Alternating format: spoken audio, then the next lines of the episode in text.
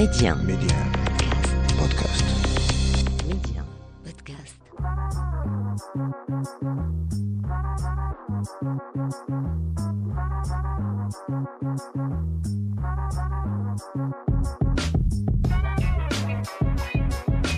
Bienvenue à vous dans ce nouvel épisode de l'Hebdo MC, votre rendez-vous hebdomadaire à travers lequel on parle médiathèque et culture avec des experts en la matière et un focus tout particulier sur le Maroc. Média Karima, l'Hebdo MC.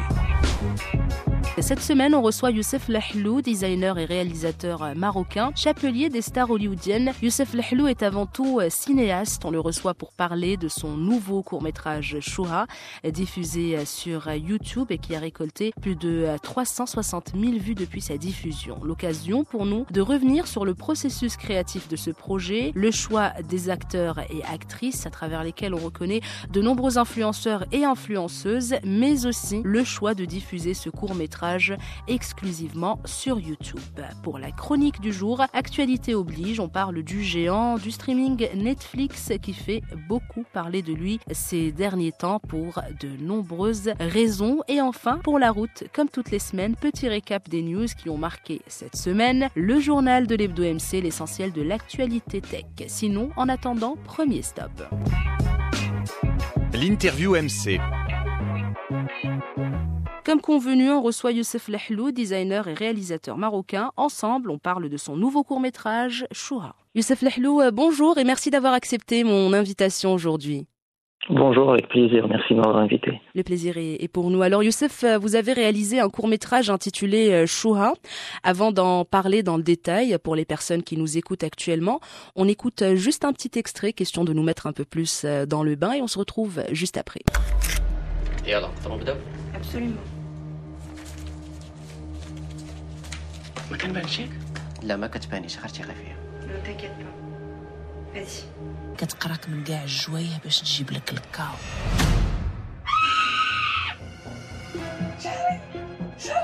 وما كتشبعش مازال كتلقاها ضروري مخبية لك شي بونيس جونغ ما يمكنش نطيم معاها. قبل باش ربي ما يزيد الشيطان هذوك ربي يحضروا راك فراسي حافظة تاني راك فراسك راك فراسك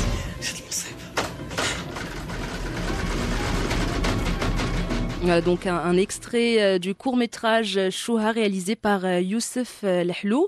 Alors tout d'abord, Youssef, comment est née euh, l'idée euh, de ce court-métrage? Euh, déjà, c'est euh, un mot avec lequel on a tous grandi en tant que Marocains. Moi, j'ai grandi euh, à Casablanca Mhm. avant de partir faire mes études aux États-Unis et c'est quelque chose qu'on a euh, toujours euh, entendu. Euh, attention, faut pas faire ça, Shoah, etc. Mhm. Mais quand je suis rentré euh, l'été dernier au Maroc, l'idée a commencé euh, à travers une conversation que j'avais eue avec une amie à moi. Mhm. donc qui était c'est une une une américaine mais d'origine marocaine qui habite aux États-Unis qui est venue au Maroc à, à Casablanca et donc euh, je voulais qu'on commande euh, à dîner je lui demande si elle voulait euh, un sandwich d'une marque assez connue Mhm. au Maroc et elle me surprend en me disant qu'elle n'a jamais goûté ce sandwich et donc pour rigoler je lui dis écoute en tant que réalisateur je dois absolument te commander le sandwich et voir ta réaction et te prendre en vidéo Mhm. et là elle répond choura Mhm. et donc cette peur d'être jugé, même avec un petit sandwich qu'elle n'a jamais goûté, ça m'a un peu inspiré pour écrire ce, ce, ce court métrage. Et de là, j'ai eu l'idée, j'ai commencé à écrire et je trouvais ça euh, euh, assez marrant, mais aussi euh, ça m'a interpellé que, que, que même l'idée de se faire filmer parce qu'elle n'a jamais goûté ce sandwich avant euh, m'a donné cette idée pour écrire ce scénario.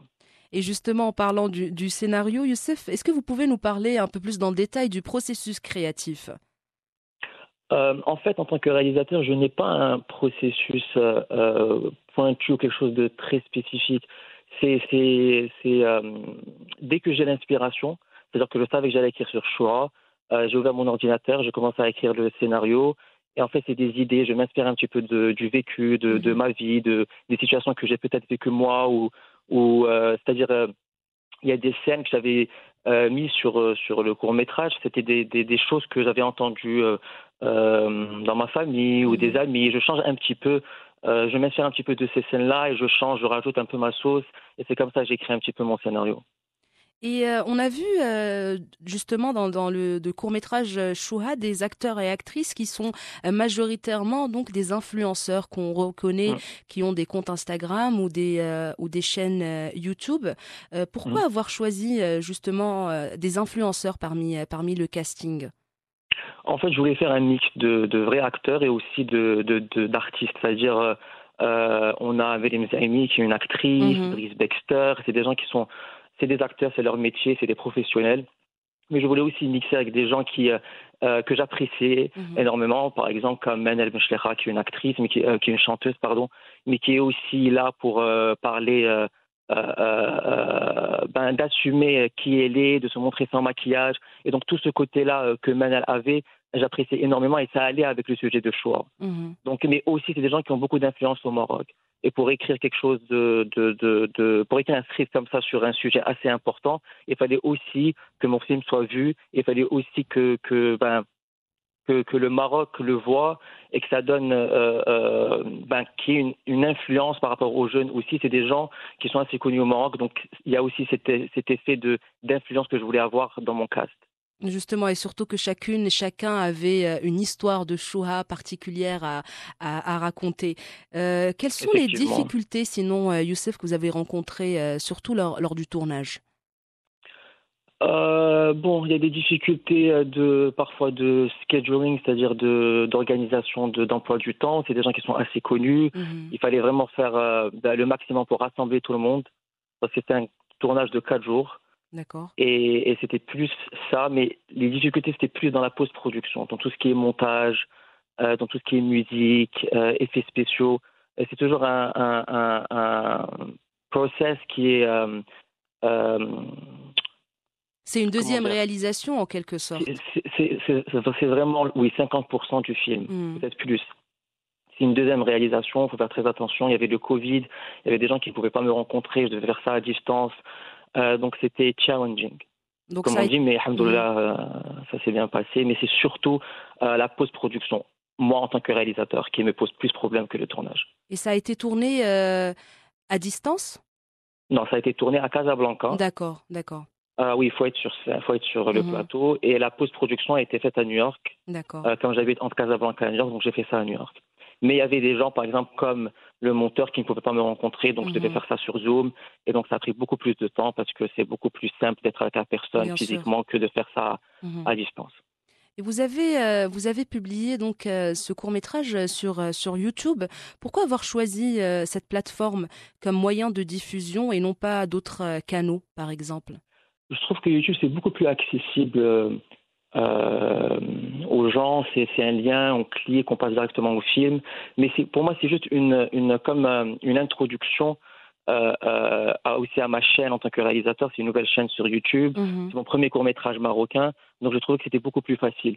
Mais, euh, mais euh, plus tard, Inch'Allah, j'espère que le film va peut-être passer à la télévision, etc. Mais pour commencer, je trouvais que YouTube, c'était euh, c'était euh, assez accessible pour tout le monde.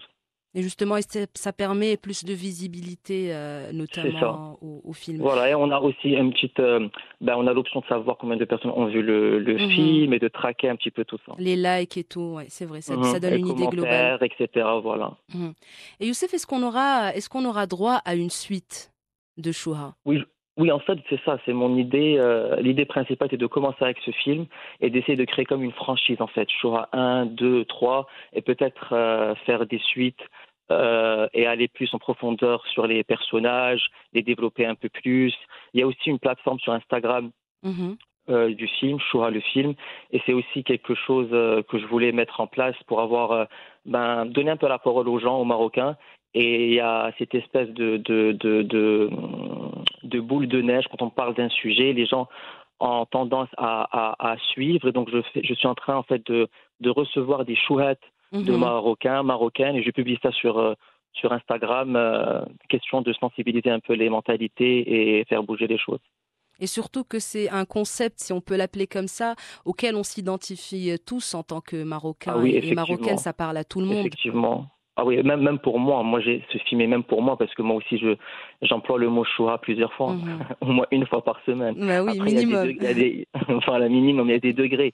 Il y a des gens qui qui prennent ce mot euh, très au sérieux et il y en a qui, qui, qui sont plus sur l'acceptation et qui, qui, qui, euh, qui ne donnent pas beaucoup d'importance à ce mot. Exactement, c'est tout à fait, c'est tout à fait vrai, Youssef. Alors un film qu'on a vu euh, sur euh, sur internet, donc sur euh, euh, YouTube.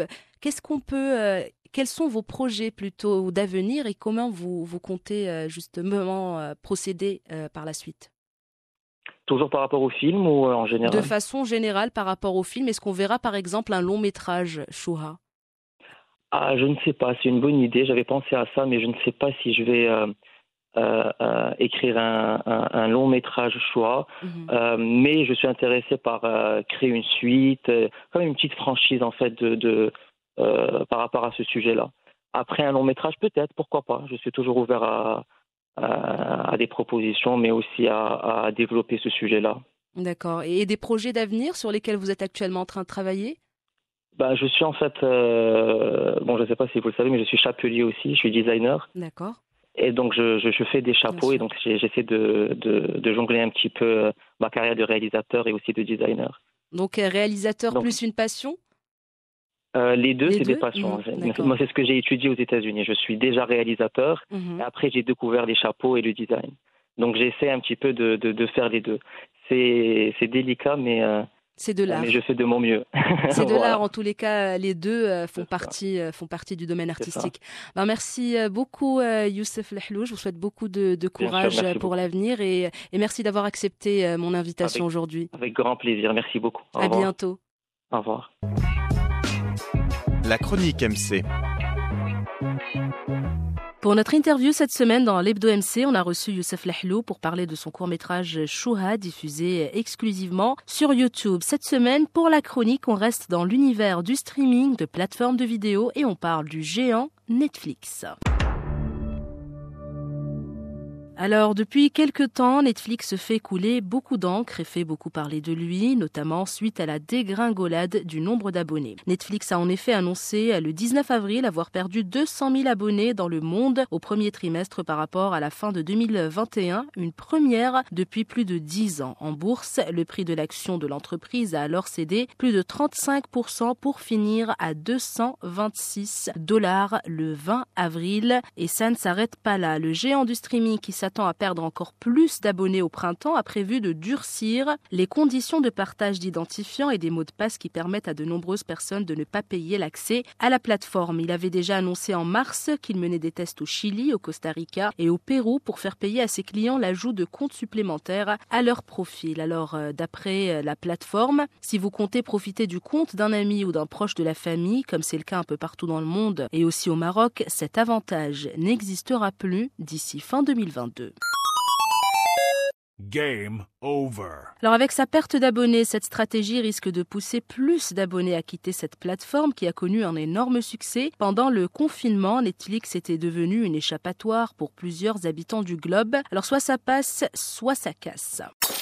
Jamais 203 des actionnaires de Netflix ont décidé de porter plainte contre la plateforme en l'accusant de les avoir trompés au sujet du déclin du nombre d'abonnés au service. Le groupe californien a fait des déclarations fausses et trompeuses et a caché certaines informations, estime-t-il, d'après un communiqué publié mardi. Les investisseurs lui reprochent notamment de ne pas avoir dit que la croissance des acquisitions d'abonnés ralentissait à cause, entre autres, du partage des comptes entre plusieurs clients et de la concurrence accrue d'autres services de streaming. Et comme dirait Stromae, Quand il y en a plus, eh ben il y en a encore.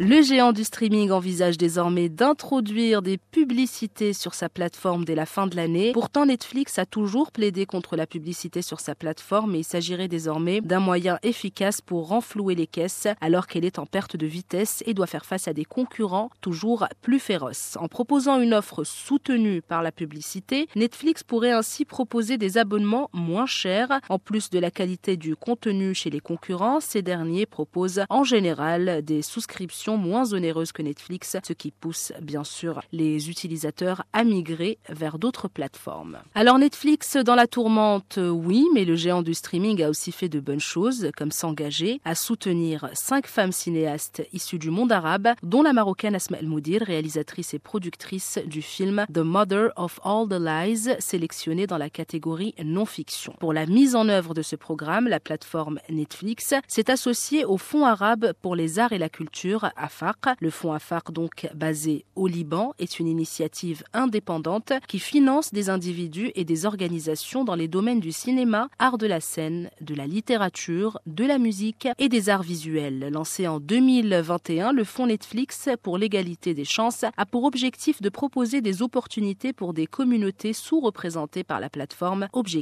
Faire entendre leur voix, également diversifier l'offre.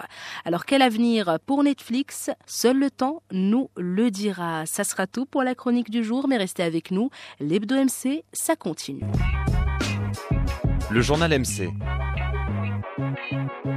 Et on démarre cette nouvelle édition du journal de l'Hebdo MC avec une première info sur les NFT qui débarquent sur Instagram. Le patron d'Instagram, Adam Mosseri, a annoncé que des NFT allaient pouvoir être partagés sur le réseau social dès cette semaine. Pour l'instant, seule une poignée de créateurs et de collectionneurs américains seront en mesure de partager ces NFT sur leur fil, leur story et même leur messagerie. Contrairement à Twitter, Instagram a effectivement décidé de proposer la publication ou le partage des NFT gratuitement. Il n'y aura pas de frais associés à la publication ou au partage d'un NFT sur Instagram, une décision qui pourrait constituer un tournant dans le monde des NFT et notamment pour le groupe Meta, la société mère d'Instagram dirigée par Mark Zuckerberg. L'économie des créateurs est incroyablement importante pour Instagram, c'est ce qu'a indiqué Adam Mosseri avec l'intégration des NFT sur le réseau social au Polaroid. L'objectif est donc de proposer aux créateurs de contenu un moyen nouveau plus sûr de monétiser leur audience. À l'heure actuelle, les créateurs disposent d'un certain nombre de moyens pour gagner de l'argent, mais beaucoup d'entre eux sont imprévisibles et évoluent rapidement. Il précise également que la publication ou le partage d'un objet de collection numérique n'engendrera aucun frais supplémentaire. Pour rappel, les NFT, donc jetons non fongibles, sont des titres de propriété numérique associés à un actif numérique comme une photo, une vidéo,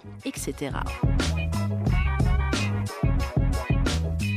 Deuxième info concerne Twitter qui a annoncé la mise en place de Circles, une fonction permettant aux internautes de partager leurs publications avec un nombre restreint de personnes. Un seul cercle sera autorisé par personne. Les membres de ce groupe pourront voir toutes les interactions qui s'y déroulent sans pour autant avoir accès à la liste complète des autres membres. Le responsable du cercle peut modifier la liste en retirant par exemple des membres sans que les autres utilisateurs en soient informés. Celle-ci permet de choisir jusqu'à 150 utilisateurs de sa liste d'abonnés pour créer un cercle et ainsi le rendre le tweet visible qu'auprès d'eux. En gros, cette fonction ressemble en quelque sorte à la liste d'amis proches sur Instagram. Cette annonce survient, rappelons-le, alors que le réseau social est en plein cœur de la discorde depuis son rachat par l'homme d'affaires Elon Musk. Et enfin, avant de clore cette édition du journal de l'Hebdo MC, parlons de ce concours assez particulier. Une entreprise de bijoux américaine propose 1000 dollars, environ 9800 dirhams à celui ou celle qui n'utilisera pas TikTok pendant 3 mois. Pour participer à ce concours, il faut être âgé d'au moins 18 ans et utiliser le réseau social de manière assidue, preuve statistique à l'appui. Après avoir achevé le défi proposé par la société, il faudra ensuite revenir sur ce temps passé loin de TikTok. L'entreprise veut notamment savoir ce que les participants ont fait durant cette période et comment ils ont mis à profit cette véritable détox numérique. Le réseau social, rappelons-le, attire principalement des jeunes adolescents et a souvent été sous les feux des projecteurs, surtout à cause des nombreux challenges jugés dangereux par plusieurs. Ça sera tout pour aujourd'hui. Merci de votre fidélité. À la semaine prochaine pour un nouveau numéro de l'Hebdo MC. En attendant, restez connectés, mais surtout, prenez bien soin de vous.